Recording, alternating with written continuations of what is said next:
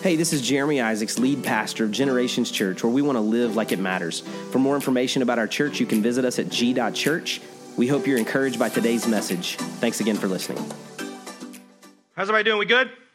We're good. We're good. You guys sound great today. You, sound like you got an extra hour of sleep. I don't know what that is, but uh, but uh, you guys sound great. You look fantastic today. Why don't you turn to your neighbor and say, "You look good today." Look to the person that was your second choice and say, "You look like you lost an hour of sleep." You look like you might need to go take a nap after this. Uh, I am so glad that you're here today. I'm thankful that you chose to be here. You made a good choice. And uh, welcome to those of you that are watching online today. We're glad that you're with us as well, and we're thankful for you and thankful for what God did this weekend at our Marriage Matters conference. You're going to hear a little bit more about that at the end of our time today, but just a great time Friday night of laughter and food and fellowship, and then again on Saturday, just digging into God's Word and just great principles and, and practical ways just to live the marriage uh, that God has intended for us. And so we had engaged all the way up to those who have been married a long, long time. Just a lot of wisdom and a lot of experience in the room. And just a really special time together. And we've already got the dates for next year that we're working on and we'll plan. Uh, just another great event. So when we start talking about that, we want you to be here. But it was just a really, really special time. I'm thankful for that. Thankful for all of you that joined us uh, this weekend for Marriage Matters. And then uh, you heard about it on the video. I want to hit it one more time just because it's this coming week. But if you're a man in the room, let me hear a woohoo. Okay, that sounded weird. Okay, but um, I am I am thankful for the men of the house, and I want you to join me this Saturday night for March Madness. I want you to be here. Uh, we're going to have a great time. We'll have some March Madness basketball games on a bunch of TVs throughout the lobby. Uh, but you don't have to be a basketball fan, a sports ball fan. You know, you can just come and eat some good food and, and have some time of fellowship together. And uh, we've got a great guest speaker, uh, Bruce Deal from the City of Refuge. Great ministry of over two decades down in the most dangerous zip code of Atlanta, just doing really amazing life giving ministry there.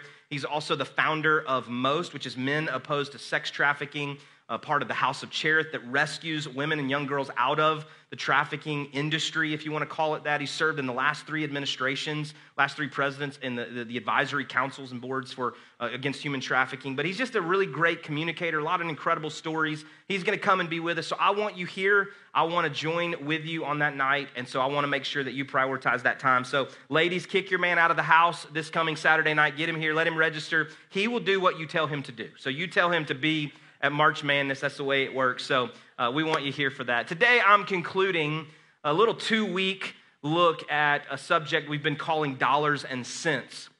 And last week we looked to the Bible, not just to good biblical, or not just to good uh, money management principles, but we looked to the Bible uh, to really look at the things that we do with our money. And we talked about you've got income, you got money coming in, you got expense, it, it's the things that you're spending money on. We talked about saving money, we talked about investing money, we talked about giving money.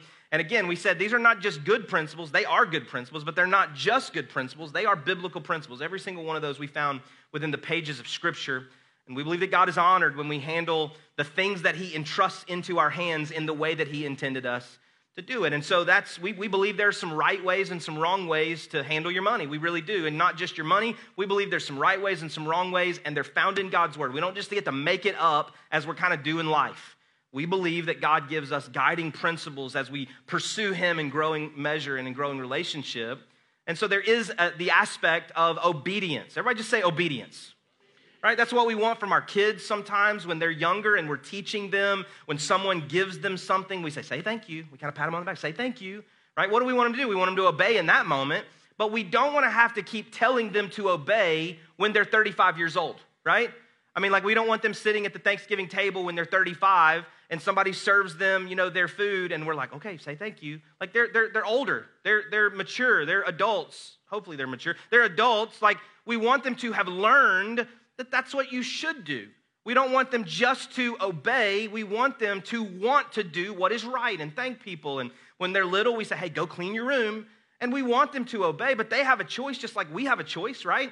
They can obey and go clean their room, or they can disobey. Let me just say, eventually they're going to still go clean their room, but they could disobey but what we want them to do is to develop a desire to pick up after themselves and to make sure they honor what they have and the possessions and the things that they've been given and entrusted with. And, and so we want obedience, but we don't want it to stop at obedience.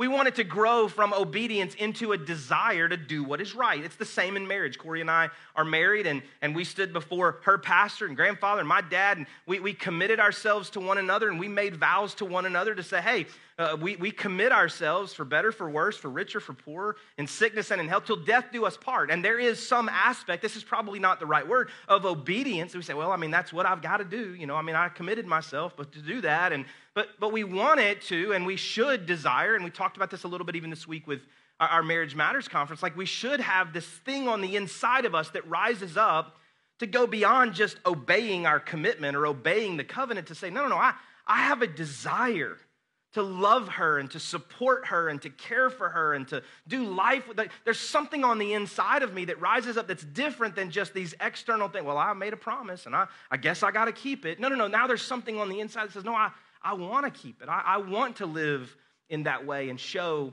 the love that I have for her. And so we want to move beyond just this thought of obedience. And a few months ago, I heard this idea of moving beyond obedience to something else. Now, make sure, here, here, here's what I'm gonna just kind of preface this. I'm gonna stop justifying it after this moment, but let me just say that if any point throughout this time today, I get a little tongue tied and I say something that makes it sound like you shouldn't be obedient, just go like, man, I love Pastor Jeremy. He didn't mean to say that because I mean that we should be obedient, but there should be something beyond obedience.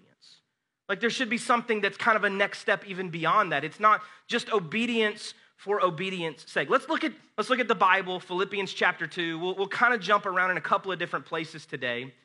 But Philippians chapter 2, I'm reading from the New Living in this passage. I'm going to go back to the NIV and, and most of the other ones today. But this is what it says the Apostle Paul writing to the church here in Philippi. He says this Dear friends, verse 12 and 13, Dear friends, you always followed my instructions. You, you were obedient. You, you knew what you were supposed to do, and you did it when I was with you. And now that I'm away, it's even more important.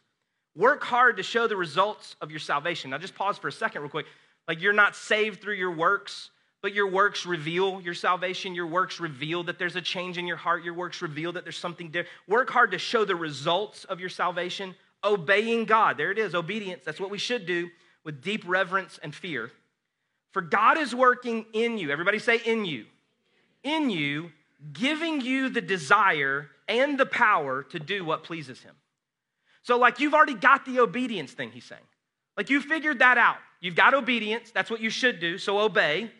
But then God is working in you to make sure that it doesn't stop in obedience. It doesn't stop just like you're supposed to do this, and so this is what we do. Like, okay, obey, do what's right, follow the Ten Commandments. Don't make sure you do, you know, just okay, it's time to worship. Everybody lift, okay. And now it's just like I've got the obedience part. No, God is working in us to give us the desire, that thing on the inside of us, and the power and the ability to do what pleases Him. It's something beyond obedience. We follow the rules, we need to keep doing that. We work out our salvation with fear and trembling, with deep reverence and fear. We allow the works of our life to reveal our salvation, but God is working in us. And that work in us is taking us beyond just doing it for obedience sake. This, this is what I heard a few months ago that really kind of spurred this thought on. There is a difference in external obligation and internal motivation, right? There's a difference. Because your parents telling a toddler, say thank you, that's an external thing. You're obligated to do it as a toddler because mom said you have to do it. But there's something that shifts in us as that work is being done by the Spirit of God and maturity is happening, that we go just from the external obligation to that internal motivation that says, I'm going to do this because this is what's right. I'm gonna do this because I want to. I'm gonna do this because it honors the relationship. I'm gonna do this because I don't want my mom to have to come behind me and clean up my towels because I just left them laying on the floor. I'm not preaching at any of my kids right now. It's just, it's just coming out. It's just happening. Like I'm just, I'm just gonna pick up after myself because I, I want to. I'm just gonna do what's right because it, it on the inside of me, it makes sense that this is what I should want to do. And I have this desire and I have the ability to do it. This is the worst way to say it. So if you're an English teacher in the room, you're about to start sweating. Something like this. There's a difference in get to and got to. Like I, I don't, I mean, I, I gotta clean my room. I gotta clean my room. I, I got, I got to. I don't know. You get to. You, you, you have a room, a bed, clothes, possessions, toy. Like you, you get to do that. Like I don't got to honor my covenant marriage. I, I get to. There, there's a difference in external obligation and internal motivation. It takes us beyond obedience into relationship. When we talk in our church, I, I referenced when I came back up at the end, I wasn't supposed to do that, but I came back up. We sang that song, You Are Holy, with our G team this morning. We, they show up early. They make coffee and they prep the spaces and they clean the toys and get all the stuff ready so that when you arrive, they're ready for you. And so we huddle together before the nine o'clock service in this room and we worship and we fill this place with praise and, and we pray over these chairs and like we just set the atmosphere. First one in the room sets the tone. Every meeting you're in, coming to church, first one in the room sets the tone. So we set the tone for the day and we, we worship and we, we have an incredible team of volunteers. But like, let me just speak to you for a second. If you're not on the team, like you can plug your ears for a second. Like if you are on the team and you only serve because you have to, you only serve because at some point we had a need and somebody guilted you into it. It's like you get in your car on Sunday morning, like you wanted to sleep in today. You just be honest. It's between you and the Lord, but we know. Like you wanted to sleep in today. You don't want to come. It's like, well, I guess I have to. I mean, I'm, I'm sorry, I'm on the schedule. They, they sent me a planning center thing. Like, I, I, I got to go. I have to. Like, if that's your heart and that's your mindset, I'm not talking about today, I'm talking about just in general. If you, if you just have this overwhelming sense of, I have to do this, then, like, just, just go meet with our team today and just say, hey, I need to take some time off. Because I've lost the heart of what it is that we truly desire for you. We, we, we say this and it's not just on a wall and it's not just meant to be on a t-shirt and on, on a document somewhere. Like we don't just want something from you. Like we truly want something for you. I want you getting in your car on Sunday when you leave this place and go, whew, today was a great day. I changed like eight kids' poopy diapers. It was fantastic. Because you know what I did? I received those kids into that classroom and we made macaroni crafts. And man, we had so much fun dancing. They didn't know any of the words of the songs that were on that screen as we worshiped God, but they just, they made a joyful noise. They were loud the whole time. But I know that because I was doing that, their moms and dads were downstairs worshiping God too. I watched that mom that was nervous about handing off their little, their little two year old, and that two year old was a little nervous about mom walking away, and there were some tears on that cheek, but I wiped those things and we turned into having fun pretty quick. And I'm so glad that I served today. I don't have to, I get to. It's like, well, I'm an introvert. I don't want to stand at that door and greet anybody. I, I, I don't want to, I don't want to talk to people, I, but I, don't, I don't have to, but I get to. Somebody told me right after the, the nine o'clock service this morning, one of our G team members, he came up to me and he said, Somebody walked up to me this morning. He was like, It was before you preached, so it had to be the Lord. I was like, I don't know how to take that. I'm not really sure what that means, but I'm going to choose to believe the best in you, sir. That's what. But he said, but even before you preached, he said, I greeted somebody at the door, and he said, they told me this is the friendliest church I've ever visited. And I thought, that's what we want. That's what we want. We don't have to, we get to. It's not just obedience for obedience sake. It's not just doing what we have to do. It's what we get to do, what God invites us into. And let me just say to you, that is why we talk about Discovery Track. This is not an infomercial, I promise. But that's why we talk about it. It's something that we've co opted from a number of different resources, but it's just our opportunity to share our heart with you. We've changed the format. The first part of it's all on demand. All you got to do is go register for it. We'll send you the link. You just watch it yourself, watch the videos. You hear our heart, you hear what we're about. We try to help you determine who you are and that God created you on purpose for a purpose. And then there is an opportunity for you to say, hey, I want to join the team, I want to make a difference. But if you say, hey, it's not for me right now, that's okay. But if you do choose to take that step, we want you to do it not because you have to, but because you get to because God's calling you to it and you recognize that there are passions and gifts on the inside of you. And let me just say to you like we've got we got more vision and more heart to do more things than we're currently doing right now, but we're just being patient for God to send the resources for us to be able to do those things and for God to send the right people for us to be able to do those things. There are some ministries we want to start, some things we want to do, but the, the, the right team's not in place yet to do some of those things. So we just wait patiently asking God to send the right people and the right resource at the right time so that there is enough provision for the vision that He's given to us. We have the desire, but maybe we don't have the ability yet. But what the Apostle Paul said is like He's working within us to give us the desire and the power to do what pleases him. Let me show you another example. This is a, a letter called Second Corinthians. This is a letter that the Apostle Paul wrote to a church at the city of, in the city of Corinth. And a number of places in the two letters that he writes to them in Corinth, he is addressing issues that they have presented to him, either in another letter to him or through messenger. And so they've sent him some things, or he's heard some things through the messengers, or came in, hey, what should we do about this? And what do you say about these types of spiritual gifts? And what and he, he responds to them in the letter of First Corinthians and Second Corinthians is a lot of his responses.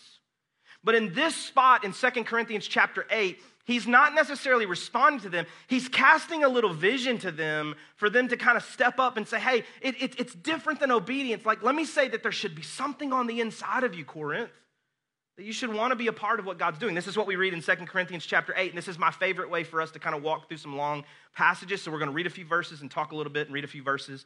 I told the team uh, last uh, yesterday, and I told the nine o'clock service, I'm liable to preach an hour and a half. So if you don't talk back, I'm going to preach a long time today. Okay, so here we go.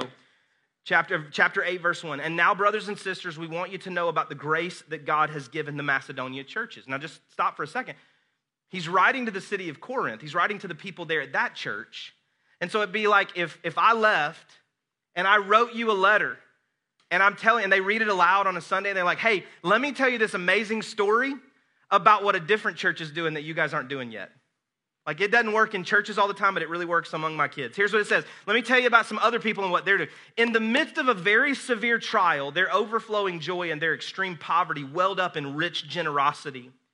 For I testify that they gave as much as they were able and even beyond their ability. Now, just pause for a second. We're going to jump back in in a minute, but just look at what he's doing right here. He's saying, hey, hey, church at Corinth, like, you're doing great things. It's awesome. He's going to brag on them here in just a second. He's going to tell them they do so many things in an excellent way.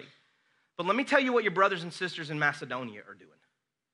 In severe trial, with overflowing joy, in extreme poverty, there's rich generosity. Have you ever met anybody, you ever been in a place where it's just like they don't seem to have a reason to be joyful, but they are? You ever met anybody like that? Like it, it, it, there's almost no reason that they should have joy, but it's all over them. It's all over their face. It's all, it's all over everything that they do. I told you, I told some stories when I came back, but at the beginning of this year, I flew to the Philippines uh, with a group of pastor friends of mine, and we went to see a ministry that we support there through uh, one of our missions partners, Johnny Moore, in Southeast Asia. And I went as a part of uh, the Saturday ministry, I went along with a group of students uh, to do ministry through sidewalk ministries into these impoverished neighborhoods there in Manila, Philippines. There, there's about 76 sites. I saw uh, this past week they launched two more sites, so I guess now there's about 78 sites. I say about because I'm just never sure, but 78 sites. They minister to 8 to 10,000 children every single Saturday, 52 weeks a year. And so we went into these like little impoverished neighborhoods. And when I say neighborhoods, I'm not talking about the neighborhoods like you, you live in right here. I'm talking about lean tos and I'm talking about like cinder block things, and there's six or eight or 10 people living in a room that's like as small as that drum cage right there. It's tiny, and there's tons and tons of people living in that little space. And I'm not trying to be exact, like that's, that's, that's the honest truth. And we went and we were walking into and just kind of around the corners and going to these little places where they would find like this central hub between all of these houses. And, some of the young people that were leading this sidewalk ministry, they were 15, 16, 17 years old. They're in charge of 100, 150 kids teaching the gospel. And so I'm following them as we kind of navigate these streets. I, I couldn't have found my way, and I'd still be there. I don't even know where we went. But I'm following these teenagers, and we go back into these little neighborhoods and they lean into one of these houses and they say, Hey, sidewalk's here. And that kid jumps out of their house and they start chanting, Sidewalk, sidewalk. And they lean over to this other kid who's literally sleeping under a cardboard box. Sidewalk, side. And those kids start coming out of these little houses and these little lean tos. And now there's like this, this, this chain. Like they're, they're, they're, they're, they're locking shoulder, they're holding in their chain. Sidewalk, sidewalk. And they get to this little place and these 15, 16, 17 year old kids, they preach the gospel to them. They give them flip flops that are not even close to the right size of their foot, but they don't have to be barefoot anymore. They give them some little candy snacks. They sing songs and play games, and it's this incredible, joyful experience. And the kids that are there and being ministered to, they, they seem to have an incredible time for about the hour, hour and a half we were there. But then they go back to their homes. And two of the, the young ladies that were leading the site that I was at in the morning, I went to a different site in the afternoon, the site that I was at in the morning, they said, Hey, come, let me show you something. And so I followed them just right around the corner. It was like two corners away. We just made two turns. And one of the girls stops at a door. There's no door on it, it's like an entryway. And she's smiling. And I'm lost. I'm like, uh, What am I looking at? She said, This is my house. And she's so excited to show me that this is where she lives. But not just that this is where she lives, that she gets to come back to her neighborhood and share the good news of Jesus Christ with these younger children because a few years ago somebody older came and shared it with her and it changed her life. She doesn't have to, she gets to. Like there's something beyond obedience that, like, even in extreme poverty, there's an overflow of joy, that there's a richness of generosity. Paul says, in the midst of trials, they're overflowing joy. And extreme poverty welled up in rich generosity. Let's keep reading. He says this entirely on their own. They urgently pleaded with us. He's still talking about Macedonia. They urgently pleaded with us for the privilege of sharing in this service to the Lord's people. And they exceeded our expectations. They gave themselves first of all to the Lord, and then by the will of God also to us. So we urge Titus, just as he had earlier made a beginning, to bring also to completion this act of grace on your part. But since you excel in everything, now he's talking about Corinth. Since you excel in everything, in faith, in speech, in knowledge, in completing earn, in complete earnestness, and in the love that we have kindled in you, see that you also excel in this grace of giving. He said, You excel in many things, so many good things. But we want you to do more than just obedient living and obedient giving. We want you to have a grace for it, a desire for it that, that wells up on the inside of you, not because I have to, but because I get to. I want a desire for it. He goes on to say this I'm not commanding you, but I want to test the sincerity of your love by comparing it with the earnestness of others. For you know the grace of our Lord Jesus Christ, that though he was rich, yet for your sake he became poor, so that you, through his poverty, might become rich. Now, pause for a second. He's not talking about Jesus' money.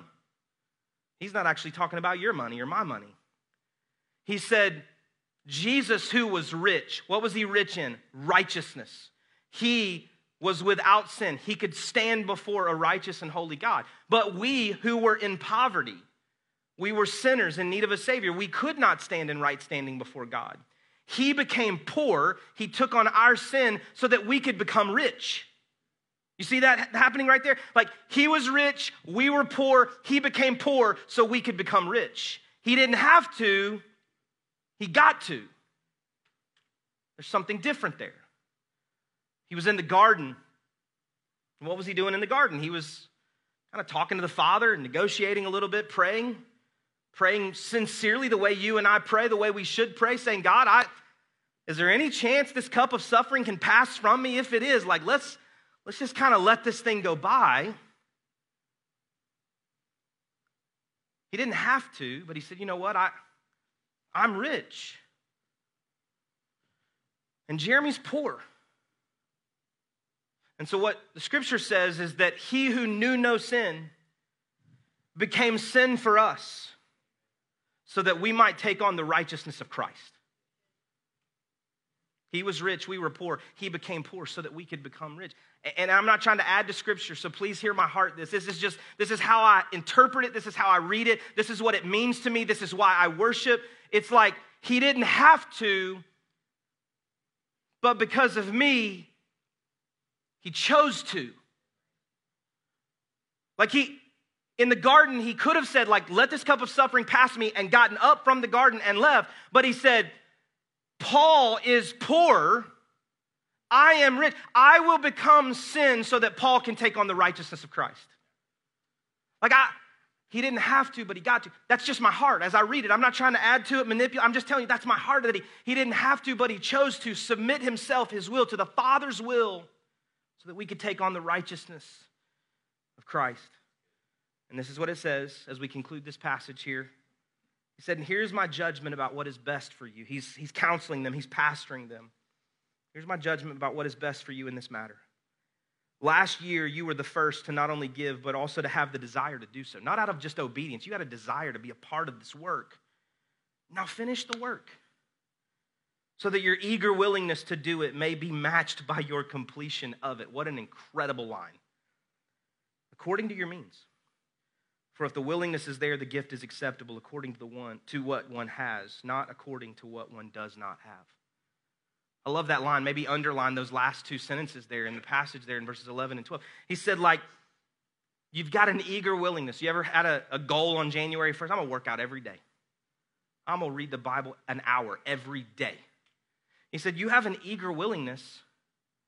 Now let's match it by completion. Finish what you started. Last year, you gave out of obedience, but you also gave out of an eager desire. You wanted to be a part of it. Like, let's match it. Let's keep the work going. And he said, Don't look around you. Don't look at Macedonia. Don't look at the other churches. I know I was talking about them, but listen, it's just according to what you have, not according to what you don't. You're not going to be held accountable for what you don't have in your hands, but whatever God has entrusted to you, whatever is in your hands, if the, the willingness is there, the gift is acceptable.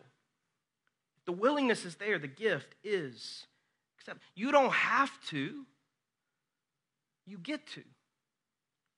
You don't have to, you get to.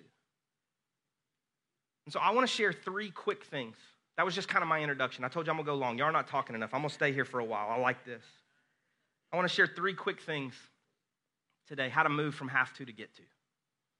You want to move from have to to get to in every area of your life, including giving? The first thing that we've got to do is we've got to be grateful for what we have. It's got to start where we started in worship today. We just need to be grateful. Just grateful for what we have. Like just an attitude of gratitude. I referenced this last week. You don't have to feel guilty for the things that you have, but you should be grateful for them. Like you should be grateful for the blessings. An attitude of gratitude will change a lot in our lives. When we recognize that everything that we have comes from God, James 1:17, every good and perfect gift comes from like if we recognize that everything comes from God, it should change our attitude and the way that we conduct ourselves. King David, who I've, I've said a number of times, he's, he's, he's my guy. I love King David. I love the stories of King David. We did a whole family series about his jacked up family just a few weeks ago. I love the stories of King David because I draw so much inspiration for this man after God's own heart. He didn't always get it right, but man, he was in pursuit of God.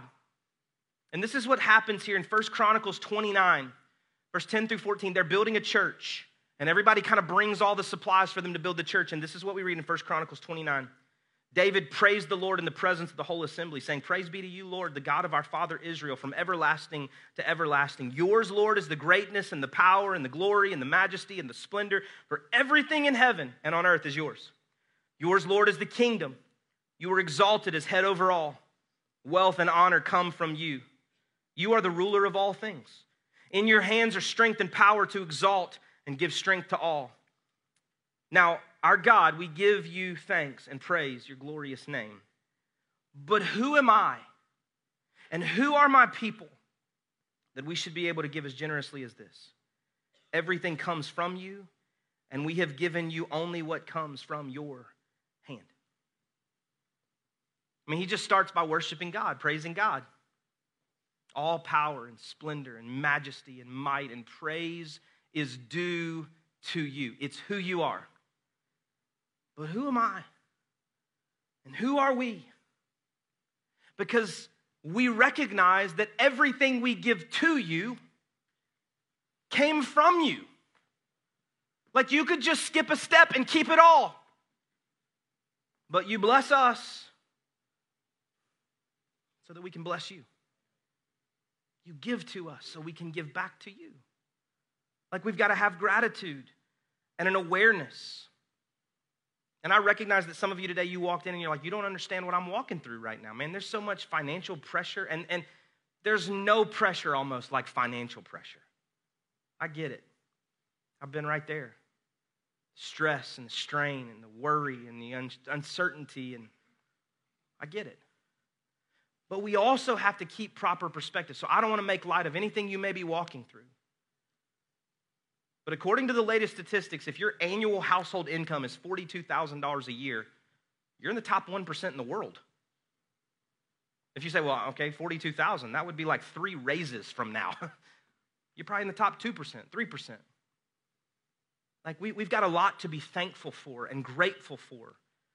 I'm thankful for what our church has. I'm thankful for your generosity. I mean, look around. We don't have everything we want. We don't have all the things and all the pieces in place to do everything that's in our hearts to do, but we thank God for the blessings that He's bestowed upon us. And because of those things, we, we feel this responsibility to respond to Him in good stewardship and in pursuit of Him. We don't have to, but we get to. We get to. Here's the second thing to move from have to to get to we've got to love people like God does. Got to be grateful for what we have, and then I think we've got to be, we got to love people like God does. Here, here's, here's how this makes sense in my head. It may not make sense to you, and if it doesn't, I apologize. That means I've gotten in the way here. But as I was preparing and studying, like this is what made sense to me as I'm reading through these passages of Scripture. When we focus on have to, obligation and duty, and like, okay, that's OB, when we focus on have to, it becomes about the task. It's like, well, I got to pray, right? I got to pray. This is the prayer moment. I'm going to bow my head, I'm going to close my eyes, and this is, we're praying now. I'm going to pray. So we just, this is about prayer. But when I shift from have to to get to, it's not about the thing, it's about the people. I get to pray for my family. I, I, I, get to pray about my job tomorrow. I get to pray about my finances. I get to pray for those in my family or those are my friends that are sick and need healing and they're trusting God and they don't know how. I get to call on the strong name of God on their behalf. I don't have to. It's not about prayer, it's about people. It's like, well, I, I, I don't. I mean, it's serving. It's Sunday. This was my this was my day. First and third Sunday. They sent me a planning center. I got I got I, you know I have to do this. I got to show up. I'm in the toddler room today. I have to change diapers. I have to check kids in. I have to stand at the door. At the end of this thing, I'd like to leave. I'd like to get to lunch early, but you know I have to pass the buckets and you know just I gotta I gotta play the guitar today. I have to you know I don't even like to play the guitar. I didn't really know to play. I'm faking it. I don't even know how to do that. I didn't even know that song. Brian's great. I don't know why I was just picking on guitar, bass, drums, singing. I, I have to, you know, they sent me the thing, so I mean, like, I'm on the list. I have to. It's about the thing, it's about serving, it's about the role. But when I shift to get to, I'm leading people in this room into the presence of God in worship. I'm loving those little babies upstairs and those toddlers. I'm, I'm leading a small group of middle school students. They're not even listening to me half the time but I'm leading these middle schoolers towards the saving knowledge and the growing knowledge of a relationship with Jesus Christ. It's not about showing up on Sunday nights because I have to. I get to serve these students. I get to. It's different. It changes my perspective when I love people like God does. Acts chapter 2, verse 42 through 47. They devoted themselves to the apostles' teaching and to fellowship, to the breaking of bread and to prayer. Everyone was filled with awe as the many, at the many wonders and signs performed by the apostles. And all the believers were together and had everything in common. And they sold property and possessions to give anyone who had need. Every day they continued to meet together in the temple courts. They broke bread in their homes and ate together with glad and sincere hearts, praising God and enjoying the favor of all the people. And the Lord added to their number daily those who were being saved. They didn't have to. They got to come together and fellowship and break bread and eat together and love one another and jump into G groups. They didn't call it that, but that's what it was G groups and jump on the serving team, that G team. That's not what they called it, but that's what it was serving one another, loving one another, caring for the needs of other people. And watch what happens two chapters later in Acts chapter 4, verse 32 through 35. All the believers were in one heart and mind. No one claimed that any of their possessions was their own. But they shared everything they had with great power. The apostles continued to testify to the resurrection of the Lord Jesus. And God's grace was so powerfully at work in them. All uh, in them, all that there were, in them all, that there were no needy persons among them.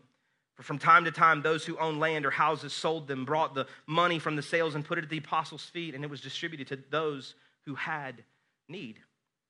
They're just having so much fun together. They were unified, They weren't divided over dumb things. They shared everything that they had. No one was needy. They brought in what they had to the church and they said, Hey, if you know anybody in need, just take this and bless them with it and meet the need. Let me tell you how well you love people. Let me tell you, I told you last week you're a generous church. Let me tell you a few quick examples.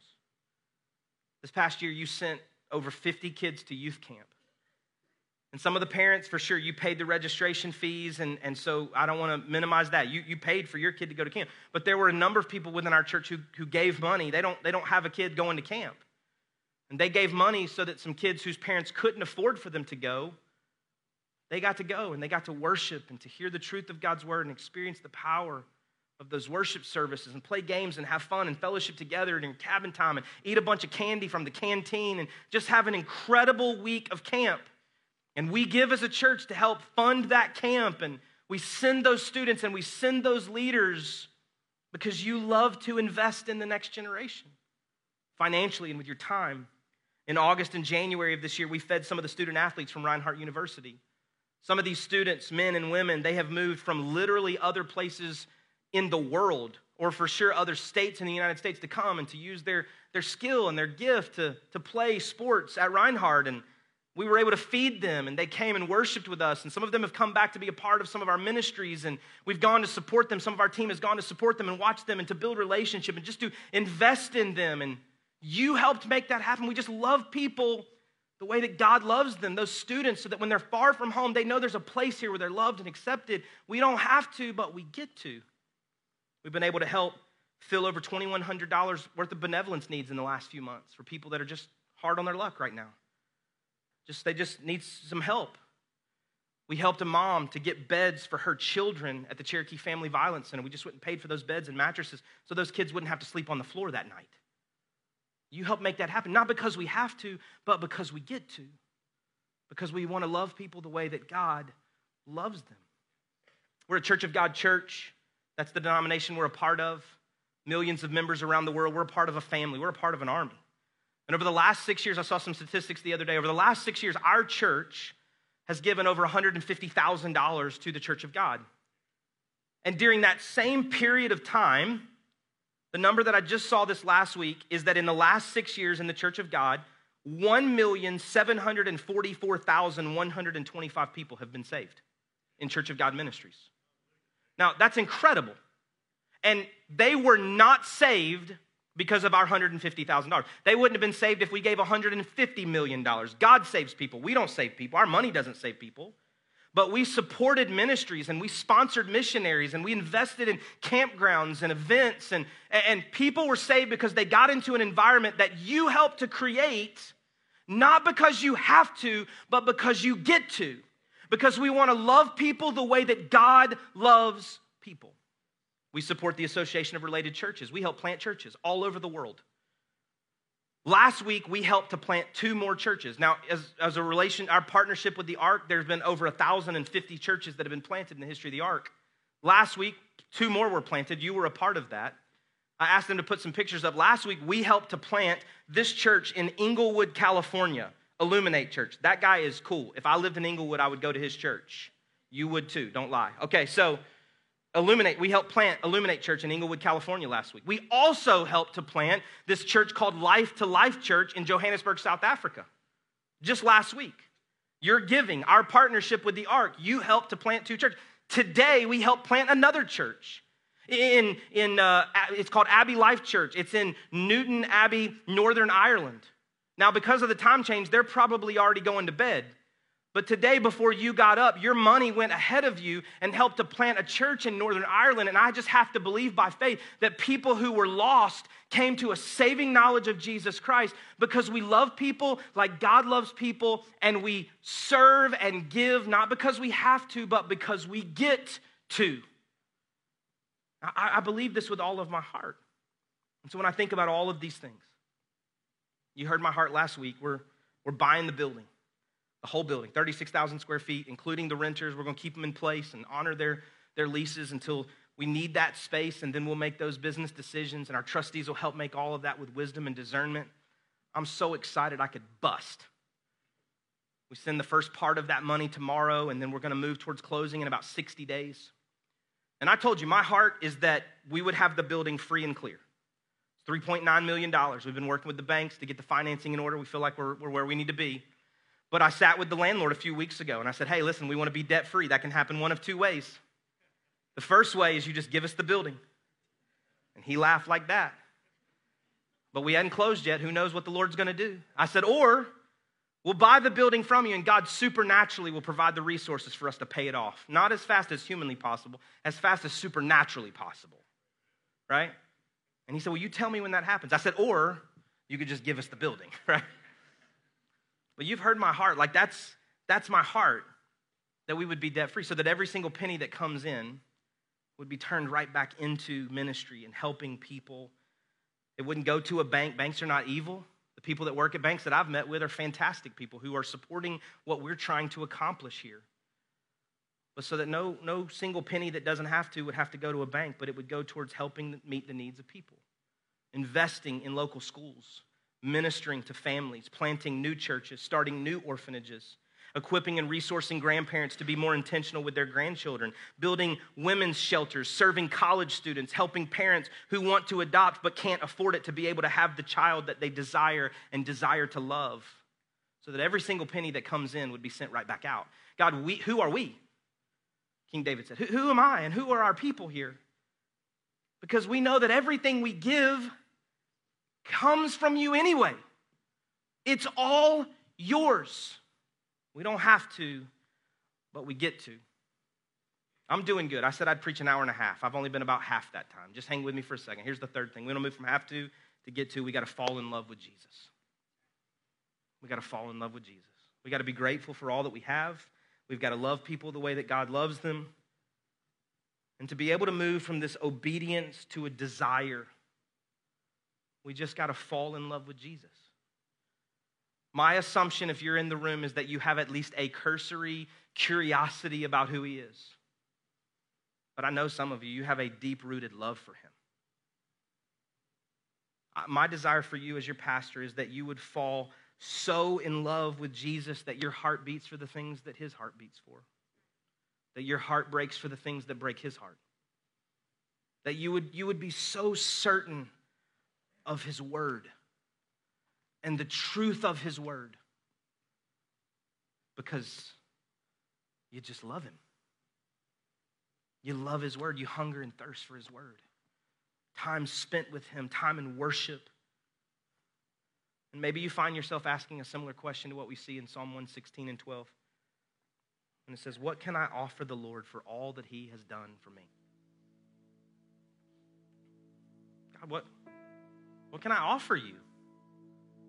Like, what, what, can I, what can I give back to you, God? Like, for all that you've done, like, all the things we just sang about and blessings, and like, what, what, what can I offer to the Lord?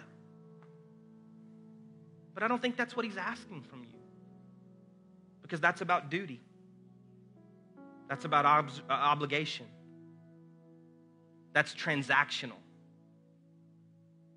Where, where you would just say, like, God, you gave me this, I'll give you this. No, no, no. I, I think it's just, God, I love you so much. Everything that I have is yours. Just direct my life in the way that you would have me to go. He, he doesn't actually want your money. He wants you, all of you. He wants your hobbies and your relationships and your worship and your passions and your giftedness and your work life. He wants all of you. He doesn't want your 10%. He wants 100% of you. God, everything that I have comes from you. Everything that I give, you gave to me. It, it's actually all yours. Thank you. Thank you that you entrust 90% to stick with me to do something with. It's, it's a different mindset because I'm just so in love with Jesus. And I love people the way he loves them, and I'm grateful for everything that I have. And right there in the Sermon on the Mount, in the first sermon, the first ministry time that Jesus ever did, in Matthew chapter 6, Verse 21, there's this, there's this really challenging, often misquoted, for where your treasure is, there your heart will be also. And I've heard that over and over and over in different ways, in different contexts. I've preached it. And the thought is like, okay, God, like, I think I get it. Like, okay, I, if, I, if I show you my bank account, you'll tell me the things that I love. Where, where's my treasure? Where do I put it? Okay, well, that, that must be where my heart's at. I, I, I think it's a little bit the opposite. I mean, I think that captures part of it too. But maybe you would say, okay, I don't love missions. You're talking about missions. I don't love missions. We're going to Casa Shalom in September, the orphanage in Guatemala. Maybe you can't go on that trip. Maybe when you come to March Madness Saturday night, you talk to Bruce Deal about going down to City of Refuge. Invest some time on the mission field. Invest some resources, raise some money. Buy a plane ticket, fly there, drive there, give a day, give a weekend, give a week. Like just invest your treasure into missions. And here's what I promise you your heart will follow you there. I, have been there. I've, I've, I've been in those places of missions work and what God is like your heart. And if it doesn't, if you come back and you say, hey, I still hate it, I'll give you all your money back. Every penny. You say, I don't, I don't, I don't love to serve. I, I don't, it's not, it's not for me. Okay. Well, just try it. Just give some of your time and your talent, and your treasure. Like just, just put yourself there and, and invest yourself there. And I promise you, you're not going to look at it as I have to go serve. There should be a switch on the inside of you that your heart just follows your investment. I love those kids. I love those students. I love holding an umbrella and helping people. I, I love greeting. I love, I love passing. I, I love to make the coffee. I, I, lo- I love to run sound. I love to play. I love to.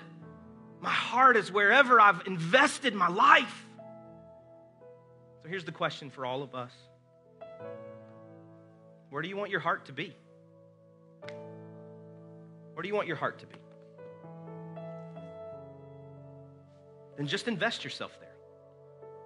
If you're here today and you came to this church and you've been here for a Sunday or five Sundays or 50 Sundays or 500 Sundays, and everything I'm talking about, you say, hey, this doesn't sound like it's for me, then let us help you find a place. Another church in this community. There's hundreds of amazing churches. I'm on Cherokee Connect. Every time somebody says, I'm looking for a church, there's like hundreds of comments including ours. Thank you for responding, by the way. But there's, I love my church. I love this church. I love, and they're just listing church, church, church. There's great. I'll help you find one.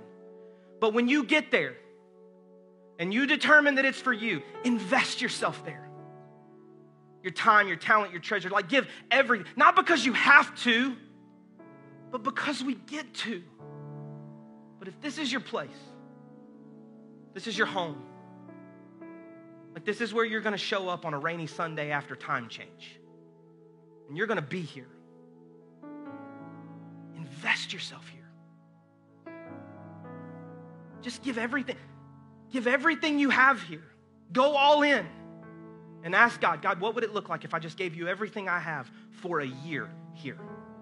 Your heart will fall in love with this place. Not because we're perfect, there's no perfect church, and we are far from it. Because God's doing amazing things here and we get to be a part of it. We don't have to. We get to be a part of it. It's beyond obedience.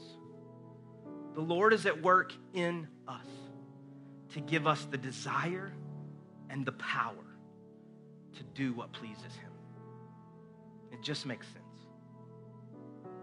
It just makes sense. We don't have to, we get to. I'm going to ask you just to bow your head, close your eyes just for a moment.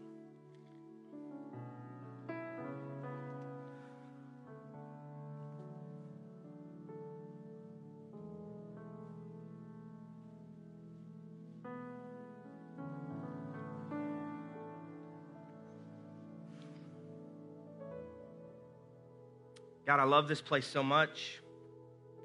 I love these people so much. I love your word so much. I love what you're doing here so much that if if my passion and my desire to just say what's in my heart and what you've laid on my heart got out of whack today, Lord, I, I repent. But I pray your word goes forth. I pray your Holy Spirit deliver into our hearts, and to our minds, all that you have for us today. We don't have to, we get to. And you desire to do a work in us. So, God, do that work in us. If you would say to me today, Jeremy, for me, I am not in a relationship with Jesus Christ. I, I, I, haven't fallen in love with him. I need him to forgive my sins and to be the Lord of my life. That's you, would you just lift your hand? We want to pray for you, invite you into the family of God, allow God to do what only he can do. Thank you so much. You can put it down. Thank you so much.